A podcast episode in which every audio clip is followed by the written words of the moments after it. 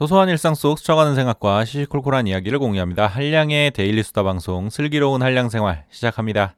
안녕하세요. 반갑습니다. 슬기로운 한량 생활 진행자 한량입니다. 오늘은 인간관계에 대한 이야기 해보겠습니다.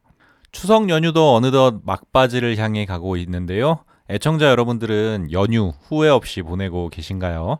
저는 아쉬움이 많이 남는 연휴였던 것 같습니다. 일단 이번 연휴에는 가을맞이 대청소를 하고 싶었는데 어, 미루고 미루다가 이제 연휴 마지막 날을 남겨놓게 되어서 아 이제서야 아이쿠야 하는 마음이 드는데요. 다른 건 제쳐두고라도 이 청소만큼은 마무리하고 싶은 마음이 굴뚝 같네요. 여담은 여기까지 하고요. 오늘은 추석 에디션 3편인데요. 대화의 기술에 대한 이야기입니다. 여러분은 인간관계에서 가장 중요한 스킬이 무엇이라고 생각하시나요? 저는 대화의 기술이라고 생각합니다. 어떤 인간관계든 대화로 시작하고 대화로 이어지기 때문인데요. 하지만 저는 소심하고 또 소극적인 성격이라서 낯선 사람들과의 대화가 많이 어색하더라고요. 여러 사람이 모였을 때 대화를 주도하는 것도 좀 힘들고요. 애청자 여러분들은 이렇게 낯선 사람들과의 대화 자연스러우십니까? 저처럼 대화에 어려움을 느끼는 분들을 위해서 오늘은 대화의 기술에 대한 이야기 좀 모아봤는데요. 그럼 바로 시작하겠습니다. 대화의 기술 첫 번째 주제. 대화의 시작은 질문이다. 대화의 기술 첫 번째 주제는 대화의 시작인데요. 저는 대화에서 가장 중요한 요소를 질문이라고 생각합니다. 이 세상의 모든 대화는 질문에서 시작하기 때문인데요. 안녕하세요 라는 흔한 인사도 따져보면 질문의 형식이고요. 요즘 잘 지내? 라며 안부를 물을 때도 우리는 질문으로 말문을 엽니다. 밥 먹었어? 지금 뭐 해? 처럼 일상의 소소한 대화 대부분이 질문으로 시작하는데요. 실제로 질문은 대화에서 굉장히 중요한 역할을 합니다. 대화의 방향을 결정하니까요. 혹자는 이야기하는 사람이 대화의 흐름을 이끌어가는 게 아니라 질문하는 사람이 대화의 흐름을 주도한다고 이야기할 정도인데요. 그럼 우리는 좋은 대화를 위해서 상대에게 무엇을 물어봐야 할까요? 좋은 대화를 위해 우리는 상대가 관심 가질 만한 주제를 선정해야 합니다. 하지만 상대가 낯선 사람이라면 상대의 관심사를 파악하기가 힘들죠. 그럼에도 불구하고 어차피 사람 사는 세상은 비슷한 면이 있기 때문에 누구와도 좋은 대화를 나눌 수 있는 대화의 주제들이 있습니다. 그럼 그 주제들에 대해서 한번 알아볼까요? 좋은 대화를 위한 첫 번째 주제는 어린 시절의 추억을 자연스럽게 묻는 겁니다. 누구나 어린 시절의 추억이 있습니다. 그리고 같은 세대라면 공감할 만한 이야기의 포인트도 많을 텐데요. 예를 들어 제 세대라면 싸이월드에 대한 이야기나 2002년 월드컵에 대한 이야기, 그리고 어릴 적 먹었던 불량식품 이야기 같은 것들이죠. 추억에 대한 이야기는 그 추억에 담긴 즐거움뿐만 아니라 상대의 취향을 파악할 수 있는 좋은 소재가 됩니다. 구체적으로 학교 생활 이야기나 학창 시절에 즐겼던 게임들, 그리고 그 당시 유행했던 연예인 이야기, 첫사랑에 대한 이야기, 혹은 학창 시절에 즐거웠던 기억에 대한 그런 이야기들이 대화 주제 삼기가 되게 편합니다. 학창 시절 이야기를 나누면서 상대의 평소 성격을 또 유추해 볼 수도 있고 개인적인 취향을 파악할 수도 있어서 좋은 것 같습니다. 그리고 같은 세대라면 공감할 수 있는 이야기거리가 많아서 즐거운 대화를 쉽게 이어갈 수 있기도 하죠. 또 좋은 대화를 위한 두 번째 질문은 바로 여행기입니다. 대부분 사람들이 자기 이야기하기 좋아하는 주제는 이 여행 이야기입니다. 여행은 항상 미지의 세계로 떠나는 여정이기 때문에 우리에게 새로운 발견과 놀라운 경험, 그리고 나름의 깨달음을 주는데요. 사람은 자신이 직접 경험했던 이 엄청난 경험을 누군가에게 이야기 안 하고는 못 베기는 존재입니다. 여행 이야기는 단순한 스토리텔링뿐만 아니라 정보 공유 측면에서도 유용한데요. 앞으로 떠날 여행에 참고할 수 있는 다양한 정보를 직접 여행 다녀온 사람에게서 얻을 수 있는 겁니다. 그래서 궁금한 것이 있다면 더 많은 것을 추가로 상대에게 질문할 수 있는데요. 개인적인 이야기하는 것을 꺼려하는 사람에게는 여행 경험보다 여행 정보를 물어보는 것이 대화를 끌어내는데 더 좋은 방법입니다. 의외로 사람들은 자신의 경험과 지식에 대해서 미주알, 고주알 이야기하는 것을 굉장히 좋아하니까요. 좋은 대화를 위한 질문 세 번째는 영화와 책입니다. 우리는 상대에게 영화에 대한 이야기나 책에 대한 질문을 많이 합니다. 하지만 그렇다고 해서 상대에게 평론가 이상의 견해나 내용을 요구하는 것은 아닌데요. 감명 깊게 봤거나 최근에 본 영화나 책에 대해서 가볍게 묻는 거죠. 상대의 감상을 들으면서 상대방의 감수성에 대해 파악할 수도 있고 나와 비슷한 취향도 찾아낼 수 있습니다. 구체적으로 감동받은 영화나 눈물 흘렸던 장면은 무엇인지, 혹은 너무 웃겨서 자지러졌던 영화나 자신의 삶에 영감을 준 영화는 무엇인지, 그리고 특히 기억에 남는 책은 무엇인지 물어볼 수 있는데요. 좋은 영화나 책을 추천해 달라는 부탁으로 대화를 시작하는 것도 좋은 아이디어인 것 같습니다. 요즘엔 OTT 서비스가 활성화되어 있어서 영화나 책 말고도 드라마나 TV 프로그램에 대한 이야기를 나눠볼 수 있는데요. 많은 사람들이 보고 즐기는 프로그램을 주제로 삼는다면 누구와도 이야기를 나눌 거리가 많고 흥미로운 대화의 시작이 될 것 같습니다. 일례로 제 주변에는 나는 솔로 이름만 나와도 흥분해서 자기 생각을 가감없이 이야기하는 사람들이 참 많더라고요. 좋은 대화를 위한 질문 네 번째는 음악입니다. 음악 또한 개인의 취향을 반영하는 영역인데요. 음악을 좋아하지 않는 사람은 아마 없을 겁니다. 인간이 탄생한 이래 음악은 거의 항상 어디서나 우리와 함께 해 왔으니까요. 혹자는 음악을 모든 사회적 수준, 인종, 종교, 그리고 이념을 포괄하는 보편적인 언어라고 하는데요. 그래서 대화를 나누는 두 사람은 어떤 면에서는 서로 극단적으로 다를 수 있지만 음악에 대한 취향만큼은 또 비슷할 수도 있는 겁니다. 유쾌한 대화를 원한다면 좋아하는 가수나 음악에 대한 취향, 평소에 듣는 playlist를 물어볼 수 있는데요. 요즘 MZ 세대들은 playlist를 플리라고 줄여서 부른다고 하더라고요. 그래서 서로 공유도 하고 한다는데 상대의 취향이 나와 비슷하다면 더 깊고 즐거운 대화의 시작이 될 것 같습니다. 좋은 대화를 위한 질문 다섯 번째는 반려동물입니다. 요즘은 반려동물을 키우고 또 관심 가진 사람들이 많습니다. 특히 강아지와 고양이에 대한 인기는 식지 않는데요. 누군가에게는 반려동물이 자신의 삶이자 가족이고 친구인 경우도 많습니다. 당연히 할 말도 많겠죠. 그래서 그런 분들에게는 반려동물에 대한 질문이 행복한 대화를 이끄는 시작이 될 겁니다. 좋은 대화를 위한 질문 여섯 번째는 음식과 음료에 대한 질문입니다. 사람들은 누구나 자신이 좋아하고 싫어하는 음식이 있고 다양한 음식에 대한 자신만의 취향과 주관이 있습니다. 그래서 음식에 대한 이야기는 가볍고 즐거운 대화를 나눌 수 있는 좋은 주제가 됩니다. 예를 들어 탕수육을 먹을 때 소스를 부어 먹는지 찍어 먹는지 묻는다거나 냉면을 먹을 때 비냉인지 물냉인지 밸런스 게임인 것처럼 물어보고 이유도 들어보면서 대화를 또 시작할 수 있는데요.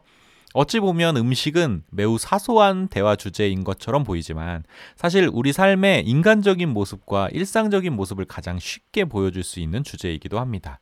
그리고 맛집에 대한 이야기도 빼놓지 마세요. 경험상 맛집 정보는 TV가 아니라 사람에게 직접 듣는 것이 최고더라고요. 좋은 대화를 위한 질문 일곱 번째는 취미입니다. 이 세상에 취미 하나 없는 사람은 없을 겁니다. 하다못해 술을 자주 마신다거나 넷플릭스를 보는 것도 하나의 취미로 생각할 수 있는데요. 취미란 자유시간에 할 수 있는 가장 좋아하는 활동입니다. 사람마다 취미는 다양하겠지만 하나 분명한 것이 있다면 식물을 돌보건 드라마를 보건 산책을 좋아하건 우리의 취미는 자유로운 활동이라는 겁니다. 자유로운 활동이란 억지가 아닌 자신의 선택으로 하는 활동이라는 것이죠. 그렇기 때문에 우리의 취미는 우리의 성향과 취향, 주관과 생각이 분명히 반영되어 있습니다. 그래서 취미에 대한 질문은 상대를 좀 더 깊게 쉽게 알 수 있고 더 솔직한 대화를 이어나갈 수 있는 시작이 될 겁니다. 자, 여기까지 좋은 대화를 위해서 무엇을 질문해야 할까에 대한 이야기였는데요. 그럼 이제는 상대와 친밀해지기 위해서 어떻게 질문을 해야 할까에 대한 이야기를 나누어 보도록 하겠습니다. 더 많은 질문은 더 큰 친밀감을 만든다. 질문은 특히 팔로우업 퀘스천이 가장 효과적이다. 미국 조지타운 대학교의 카렌 황 교수는 최근 연구에서 질문하기와 호감도 사이의 연관성을 발견했는데요. 결론부터 말씀드리자면 더 친해지려면 더 많은 질문을 하는 것이 좋다는 겁니다. 특히 팔로우업 퀘스천, 즉 상대의 이야기에 관련된 후속 질문이 호감도에 큰 영향을 미친다고 하는데요. 카렌 황 교수의 연구진은 실험에서 실험 참가자들에게 두 명씩 그룹을 지어서 일정 시간 대화를 나누게 했습니다. 그리고 대화를 마친 후 실험 참가자들에게 대화 상대에 대한 호감도를 평가하도록 했는데요. 호감도는 경청, 이해, 검증, 배려 같은 인간관계의 다양한 상호작용 요소들의 점수를 부여하는 방식으로 진행되었습니다. 결과는 어땠을까요? 사전에 연구진으로부터 상대에게 더 많은 질문을 하도록 부탁받은 참가자들이 특히 더 높은 호감도 점수를 받았는데요. 이어진 실험에서 연구진은 참가자들에게 짧은 시간이지만 파트너와 스피드 데이트를 할 수 있는 시간을 주었습니다. 스피드 데이트 후 참가자들은 상대에게 애프터 신청을 했고 연구진은 이 애프터 신청의 성공 여부를 조사했는데요. 어떤 참가자들이 애프터 신청을 더 많이 받았을까요? 결과는 이랬습니다. 상대에 대해 질문을 많이 한 참가자들이 당연히 호감도가 높았고 특히 follow-up question을 구사하는 참가자들의 애프터 신청 성공 확률이 월등히 좋았는데요. 참고로 follow-up question, 즉 후속 질문은 여러 질문 기법 중의 하나로 상대방의 이야기의 맥락과 포인트에 따라서 대화의 흐름에 맞는 질문을 구사하는 것입니다. 황 교수는 실험 결과에 대해 이렇게 이야기했는데요. 이번 실험을 통해 질문은 인간관계의 호감도까지 높인다는 것을 발견했다. 심지어 스피드 데이트에서의 대화를 분석하다 보니 참가자들이 던지는 질문의 숫자와 내용에 따라 애프터 신청의 성공을 어느 정도 예측할 수 있는 수준이 되었다.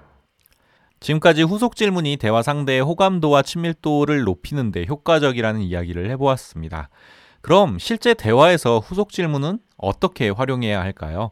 실제 대화에서 바로 사용할 수 있는 후속 질문 기법을 간단히 소개해 보겠습니다. 후속 질문은 크게 두 가지 형태가 있는데요. 후속 정보를 묻는 질문과 상대의 감정에 공감하는 질문입니다. 후속 정보를 묻는 질문은 대화 도중에 상대의 답변에 아, 그래서요? 혹은 그래서 그 뒤에 어떻게 됐나요? 만약 그와 반대되는 경우라면 상황은 어떻게 변했을까요? 처럼 상대의 답변에 이어 질문하는 방식인데요. 그게 무슨 말씀이죠?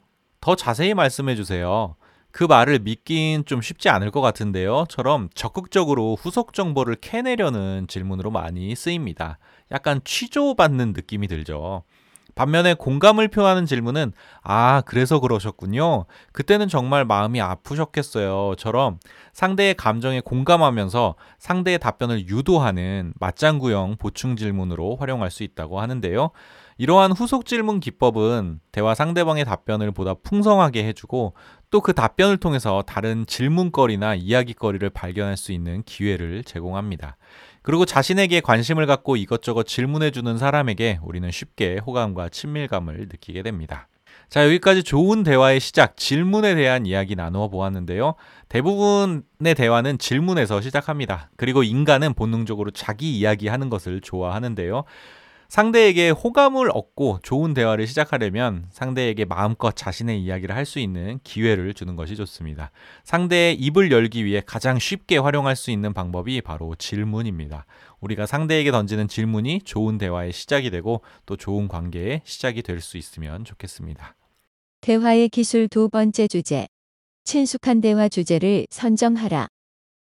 이번 시간은 대화의 주제에 대한 이야기인데요. 누구와 어떤 대화를 하든 대화 주제가 고민된다면 상대에게 익숙한 주제를 선정하는 것이 좋다고 합니다. 사람들은 본래 자신이 모르는 이야기가 주는 새로움보다 이미 아는 이야기가 주는 친숙함을 더 좋아하기 때문인데요. 심리학에 novelty penalty라는 용어가 있다고 합니다. 직역하면 독창성의 불이익 정도로 표현할 수 있을 것 같은데요. 대화를 할 때 내용이 참신하고 독창적일수록 상대가 느끼는 관심과 즐거움이 떨어지는 현상입니다. 그래서 보통 내가 이야기하는 주제에 대해 상대의 지식과 경험이 부족하다면 상대는 곧 대화의 흥미를 잃어버리게 되죠. 나에게 흥미롭고 재미있는 이야기가 상대에게 지루함을 주는 경우, 우리는 평소에 이런 경우를 자주 접하게 됩니다. 예비역들의 군대 이야기는 자기들끼리만 재밌지 어린 사촌 동생 학생들 앞에서는 그저 지루한 아재 토크일 뿐입니다. 그리고 여행 다녀온 이야기를 하다 보면 혼자만 재미있지 아무도 흥미로워하지 않는구나 느껴지는 경우가 많더라고요. 내 머릿속 경험은 정말 생생하다. 그때 경험했던 향기와 냄새, 그리고 맛이 느껴지고 그때 보였던 모든 풍경과 다채로운 색깔이 눈앞에 펼쳐지는 듯하다. 그리고 우리는 다른 사람들도 내가 보고 느끼는 것을 똑같이 느끼고 있다고 가정한다. 펜실베니아 대학교 거스쿠니 교수의 말인데요. 내게는 아직도 생생하고 즐거운 여행 경험이지만 그 경험이 똑같은 강도로 상대에게 전해지지 않는 겁니다. 그의 연구진은 대화의 주제가 친숙한지 아닌지에 따라서 대화의 선호도를 조사했는데요. 실험 참가자들을 3인 1조로 나누고 3명에게 각각 2개의 짧은 비디오 중 하나를 보여주었습니다. 두 비디오는 서로 연관 없는 내용으로 하나는 까마귀의 지능에 대한 내용이었고 나머지 하나는 탄산음료의 제조 과정에 대한 내용이었습니다. 연구진은 3명 중 1명을 스피커로 지정했고 나머지 2명을 리스너로 지정했는데요. 그리고 스피커에게는 자신이 봤던 비디오 내용을 2명의 리스너에게 2분 동안 설명하도록 하였습니다. 그 후 연구진은 그 이야기를 듣는 리스너 반응을 조사했는데요. 그들이 얼마나 대화를 즐기고 있는지 살펴본 거죠. 대부분 리스너들은 자신이 봤던 비디오와 동일한 내용을 설명하는 스피커의 이야기를 선호했습니다. 반면에 자신이 모르는 내용을 이야기하는 스피커에게는 시큰둥한 반응을 보였는데요. 해당 실험에서 이야기에 담긴 새로운 정보가 누구나 흥미를 느끼는 참신한 내용이었음에도 불구하고 리스너들은 자신이 모르는 내용에 대해서는 큰 관심을 가지지 않았습니다. 실험을 진행한 쿠니 교수는 실험 결과에 대해 이런 이야기를 했는데요. 화자와 청중이 가진 정보의 차이가 이런 현상을 일으킨다. 만약 우리가 완전히 새로운 이야기를 하게 된다면 청중은 그것을 잘 이해하지 못할 것이다. 우리가 말하는 모든 것을 이해할 충분한 지식을 청중은 갖지 못했기 때문이다. 만약 우리가 청중에게 이미 익숙한 주제로 이야기한다면 청중은 자신의 지식과 경험으로 이러한 정보 차이를 스스로 채워나갈 것이다. 그럼 상대가 관심을 갖고 공감하며 친숙함을 느끼는 대화의 주제는 구체적으로 무엇이 있을까요? 앞선 주제에서 이 내용을 다루어 보았는데요. 여기서는 간단하게 설명하자면 누구에게나 상대의 공감을 얻을 만한 대화 주제는 7가지가 있다고 합니다. 간략하게 보면 첫 번째 주제는 어린 시절의 추억이고요. 두 번째 주제는 여행기입니다. 세 번째는 영화와 책에 대한 이야기, 네 번째는 음악에 대한 이야기입니다. 다섯 번째는 반려동물이고요. 여섯 번째는 음식과 음료, 그리고 마지막 일곱 번째는 스포츠와 취미에 대한 주제입니다. 물론 이 일곱 가지 대화 주제가 모든 사람에게 친숙하게 느껴지고 100% 공감을 이끌어내지는 못할 겁니다. 하지만 대화를 처음 시작하는 단계에서는 활용하기 굉장히 좋은 대화 소재들이죠. 일반적인 주제로 대화를 시작해서 상대의 이야기를 경청하고 또 상대의 관심사를 파악해서 개별적인 주제로 대화를 점점 발전시켜 나가는 건데요. 자신에게 친숙한 이야기를 하면 할수록 상대의 호감도와 친밀도는 자연히 높아질 겁니다. 무슨 주제로 대화하지 고민이 많으시다면 굳이 상대가 모르는 주제를 선정하기보다는 상대에게 익숙한 주제를 선정하는 것이 좋습니다. 낯선 주제보다 친숙한 주제로 대화하는 것이 상대의 호감을 얻는데 훨씬 더 효과적이라고 하는데요.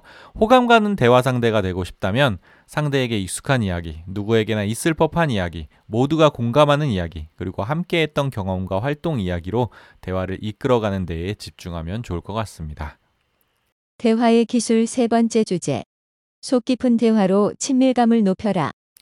여러분은 대화는 편하게 하는데 상대와 친밀해지는 것 같지는 않은 기분, 그런 기분을 느껴보신 적이 있나요? 보통 직장 동료들이나 혹은 거래처 담당자와 사이에서 그런 기분 자주 느끼는데요. 사회 초년생일 때 저는 아, 이래서 사회에 나오면 친구 사귀기 힘들다고 하는구나 하는 아쉬운 생각도 많이 들었습니다. 그런데 요즘엔 누굴 만나든 아, 사람 만나는 게 참 일이다라는 생각이 들어서 피상적인 인간관계만 하고 있는 것 같은데요. 몸이 건조한 그런 인간관계에 익숙해진 저 한량을 위해서라도 이번 시간은 대화를 통해서 친밀감을 높이는 법에 대한 주제로 이야기해 보겠습니다.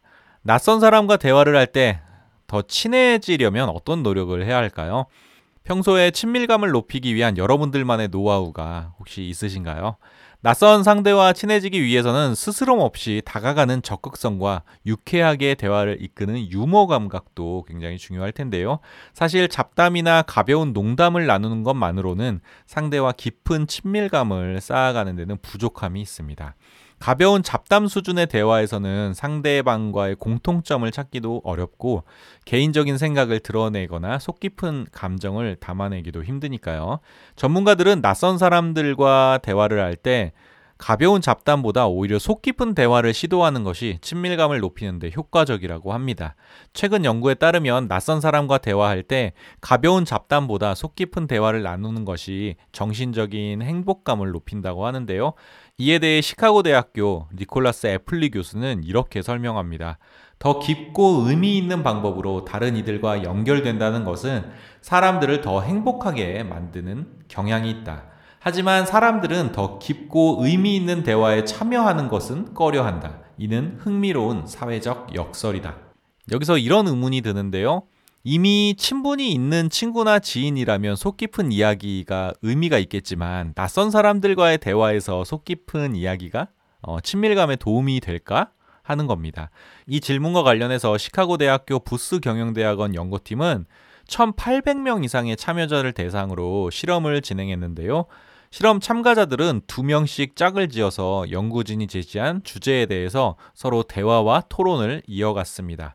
대화의 주제는 가벼운 주제에서 무거운 주제까지 다양했는데요. 예를 들어 가벼운 주제로는 지난달에 본 TV 프로그램 중 가장 좋은 것은 무엇인지, 오늘 날씨에 대해 어떻게 생각하는지, 등이 포함되어서 대화가 전형적으로 잡담으로 이어졌고요. 반면 깊고 무거운 주제는 더 개인적이고 친밀한 정보를 공유할 수 있게 했는데요. 예를 들어 다른 사람 앞에서 울었던 경험에 대해 이야기해 줄 수 있는지, 만약 자기 자신의 삶과 미래 혹은 그 밖의 것들에 대한 진실을 알 수 있다면 무엇을 알고 싶은지와 같은 주제에 대해 파트너와 솔직한 이야기를 나누게 했습니다. 실험 전 연구팀은 참가자들이 예측하는 대화의 분위기와 기대감을 조사했는데요. 상대와 대화하는 게 얼마나 어색할지, 또 대화 이후에 상대와 어느 정도 친밀해질 수 있을지, 그리고 얼마나 대화를 즐길 수 있을지 등에 대해서 예측해 보도록 한 것입니다. 대화를 마친 후에 실험 참가자들은 대화 분위기에 대해서 각 항목별로 다시 평가를 진행했는데요. 그 결과 낯선 사람들과 무거운 주제로 대화를 했음에도 불구하고 사전에 예상했던 것보다 실제 대화 참가자들의 어색함은 덜했고 오히려 낯선 상대와 대화에서 더 큰 유대감과 행복감을 느꼈습니다. 이에 대해 애플리 교수는 이렇게 이야기하는데요. 깊은 대화에서 당신은 다른 사람들의 마음에 다가갈 수 있고 다른 사람이 당신을 실제로 얼마나 신경 쓰고 있는지 깨닫게 된다.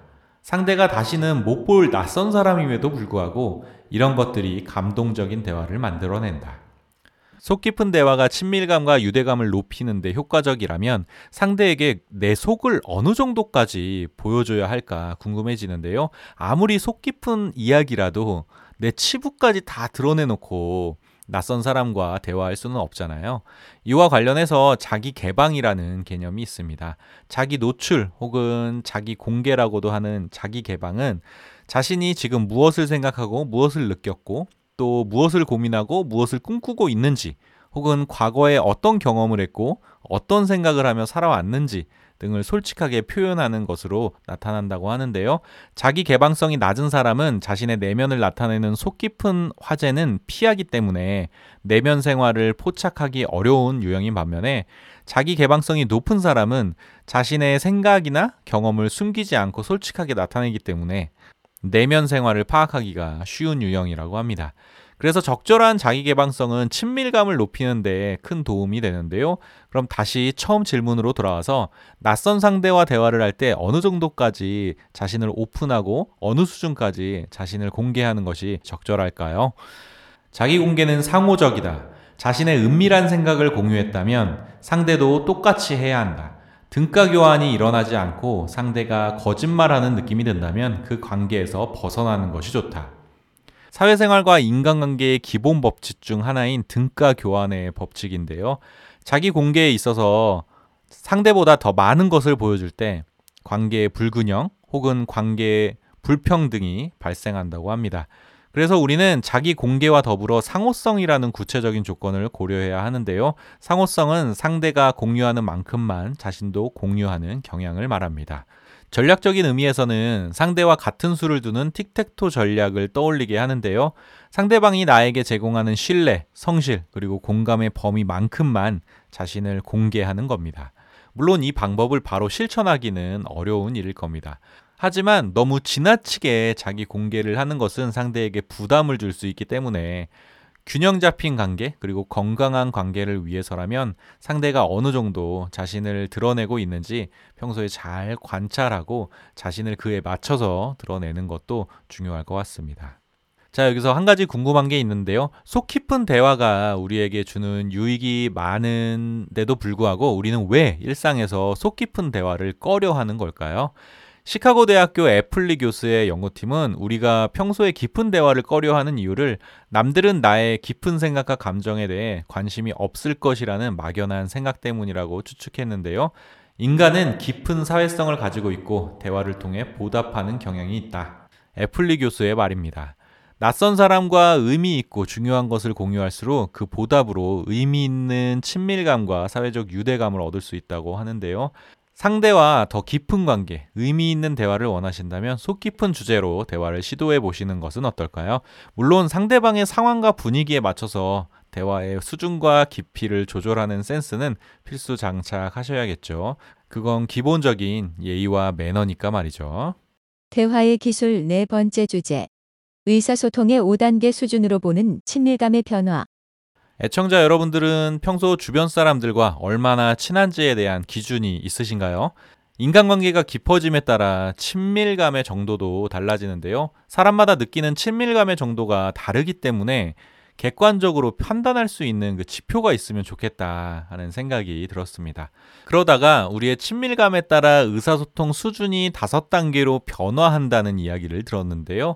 간단히 살펴보면 처음엔 형식적인 의사소통을 나누다가 두 번째는 사실을 나누는 의사소통을 하고 세 번째는 생각을 나누는 의사소통을 하고 네 번째는 감정을 나누고 그리고 마지막은 감정이입의 의사소통을 한다고 합니다. 그래서 이번 시간은 친밀감과 관련해서 의사소통 수준의 다섯 단계 변화로 보는 친밀감의 변화에 대해서 이야기해 보도록 하겠습니다. 의사소통 5단계 중 첫 번째 단계는 형식적인 의사소통입니다. 상투적이고 의미 없는 의사소통을 나누는 단계인데요. 길에서 만난 사람이나 공식 모임에서 처음 만난 사람들과 인사, 안부를 나누는 수준의 단계입니다. 주고받는 대화가 안녕하세요나 어떻게 지내세요? 같은 형식적인 내용이기 때문에 정작 대화 당사자들은 그 내용에 크게 집중하지 않는 경우가 많습니다. 형식적인 의사소통은 새로운 인간관계를 시작하는 단계에서 꼭 필요한데요. 낯선 상대와 의뢰하는 형식적인 인사와 질문을 주고받으면서 대화의 물꼬를 자연스럽게 틀 수 있는 거죠. 서로 안부를 묻고 답하면서 상대와 좋은 관계를 유지해 나갈지 아니면 여기서 인사만 하고 마무리할지 판단할 수도 있습니다. 형식적인 의사소통 단계에서는 대화를 나누는 주체 간의 갈등은 잘 발생하지 않는데요. 개인적인 생각이나 의견을 담은 인간적인 소통이 전혀 존재하지 않기 때문입니다. 대신에 기계적으로 하는 인사와 반사적으로 하게 되는 대답이 주를 이루는 거죠. 그 점이 형식적인 의사소통에 부작용을 일으킵니다. 평소 상대와 형식적인 의사소통 단계에만 머물다 보면 대화는 내용 없는 공허한 대화로 계속 반복되고 인간관계와 의사소통 자체가 무의미하게 느껴질 수도 있는 겁니다. 의사소통 5단계 중 두 번째는 사실과 정보를 나누는 의사소통 단계입니다. 이 단계는 주로 사실과 정보를 나누는 대화가 중심인데요. 특이한 점은 개인의 생각이나 판단은 거의 없다는 겁니다. 이 단계의 의사소통은 우리의 기본적인 사회생활에서 많이 볼 수 있는데요. 그냥 친하지 않은 동료들과 카페에서 커피 한 잔 한다고 생각해 보세요. 대화는 대부분 뉴스나 가십, 소문이나 다른 사람에 대한 소식에 대해서 늘어놓는 가벼운 분위기로 흘러가는데요. 하지만 우리는 이런 자리에서 사실과 정보만을 나눌 뿐 자신의 의견과 감정을 솔직히 드러내지는 않습니다. 가벼운 잡담이나 재미난 수다로 분위기는 좋아졌지만 아직까지는 겉도는 대화일 뿐인 겁니다. 의사소통의 5단계 중 세 번째는 자신의 생각과 의견을 나누는 의사소통입니다. 이 단계에서는 자신만의 의견, 생각, 판단이나 결정을 상대에게 드러내게 되는데요. 자기 자신에 대한 노출이 서서히 시작되는 단계입니다. 여러분은 우리가 가진 것 중에 타인과 나 자신을 구분짓는 가장 중요한 요소가 무엇이라 생각하십니까? 남들과 나 자신을 명확히 구분짓는 요소는 타인과 상관없이 오롯이 나만이 가지고 있는 것이어야 할 텐데요. 바로 내 머릿속에 있는 내 생각과 내 가슴 속에 있는 내 감정입니다. 그 중에 우선 내 생각을 노출하는 단계가 의사소통의 세 번째 단계인데요. 메슬로우의 욕구설에 나오는 것처럼 우리는 모두 타인에게 인정받고 싶은 욕구를 가지고 있습니다. 그 관점에서 자신의 의견과 생각을 타인에게 드러내는 것은 리스크가 굉장히 큰 결정인데요. 상대에게 내 생각이 인정받을지 부정당할지 아직 모르기 때문입니다. 이 단계에서 우리는 무의식적으로 상대방의 표정과 반응을 유심히 살피는데요. 상대방이 내 말을 잘 듣고 있는지, 내 생각에 수긍을 하는지, 앞으로 믿고 내 생각을 더 드러내도 되는지 판단하는 것이죠. 그렇게 내 의견과 생각을 상대가 인정하고 수용했다고 느껴지면 이제 탐색전은 끝나고 더 즐겁게 자유로운 의사소통을 할 수 있게 됩니다. 서로 생각을 나누고 타인에게 인정받았을 때 우리는 서로에게 더 큰 친밀감을 느끼게 됩니다. 그럼 반대로 우리가 조심스럽게 꺼낸 내 생각이나 의견에 상대가 시큰둥한 반응을 보인다면 어떨까요? 아, 이 사람은 내 이야기에 전혀 관심이 없구나. 라는 느낌이 들면 우리는 그 사람과 더 이상 의사소통이 어렵다고 판단하고 상대에게 입을 다물어 버리거나 오히려 상대가 좋아할 만한 이야기들만 화제로 이어가는 경우가 있다고 합니다. 의사소통의 5단계 중 네 번째는 감정과 정서 그리고 가치관을 나누는 의사소통 단계입니다. 이 단계는 자신이 느끼는 감정을 상대에게 있는 그대로 표현하는 단계인데요. 자신의 생각이나 의견을 표출한 이후에 자신을 더 오픈해서 적극적으로 자신의 솔직한 감정까지 표출하는 단계입니다. 이 단계에서는 자신의 정체성을 오롯이 드러내야 하는데요. 앞서 설명드린 것처럼 나를 타인과 구분 짓는 것은 내 생각과 감정입니다. 둘 중에 특히 감정은 나 자신이 누구인지 훨씬 더 적나라하게 보여주는데요. 무엇을 찬성하고 무엇을 반대하는지 내 의견을 공유하는 것보다 무엇을 싫어하고 무엇을 좋아하는지 내 취향을 공유하는 게 나라는 사람을 더 잘 표현하기 때문입니다. 그래서 상대방에게 내가 누구인지 확실히 알리고 싶다면 내가 느끼는 솔직한 감정을 이야기하는 것이 좋다고 하는데요. 사실 저도 그렇지만 우리나라 사람들에게는 자신의 감정을 솔직하게 표현하는 것이 참 어색하고 힘든 일입니다. 그래서 우리에겐 자신을 드러낼 용기가 좀 필요한데요. 혹시 자기 감정을 감추는 것이 미덕이라고 생각한다면 우리는 정서적으로 성장할 수도 없고 타인과 깊은 관계를 맺을 수도 없습니다. 억압된 감정은 언젠가 어떤 형태로든 폭발할 테니까요. 간혹 오랜 친구들과 만나서 이야기 나누다가 이런 이야기를 합니다. 오랜만에 진지한 이야기를 해서 그런가 뭔가 더 친해진 것 같다. 여러분도 이런 느낌 뭔지 아시잖아요. 진실되고 깊은 인간관계를 원한다면 자신을 꾸미기보다 진심을 드러내는 솔직한 대화법을 익히는 게 좋을 것 같습니다. 의사소통의 5단계 중 마지막 다섯 번째는 감정이입의 의사소통 단계입니다. 감정이입은 상대방의 입장에서 상대방의 생각과 감정을 그대로 느끼고 이해한다는 의미일 텐데요. 이 단계에서 우리는 말하지 않아도 상대를 이해하고 공감할 수 있습니다. 일예로 가족들과 모여 있을 때 침묵의 시간 여러분은 어떻게 느껴지시나요? 가족들과의 침묵의 시간은 누구도 애써 그 시간을 채우려 하지 않습니다. 오히려 그런 침묵의 시간을 인식조차 하지 못하는데요. 그냥 조용하면 조용한 대로 대화가 잠시 끊겨도 전혀 어색하지 않은 시간들입니다. 가족들끼리 말은 없지만 서로의 마음이 통하는 그런 상황인 거죠.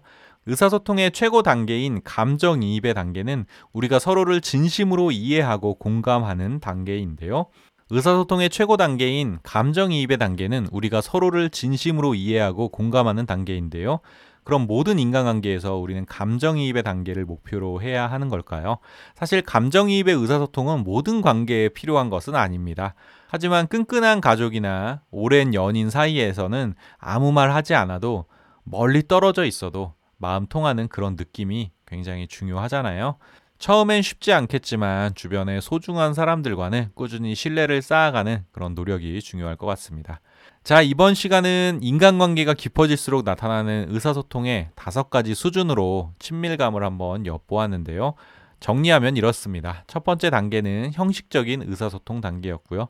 두 번째는 사실과 정보만을 나누는 의사소통 단계였고, 세 번째는 생각과 의견을 나누는 단계고요. 네 번째는 감정을 나누는 단계였습니다.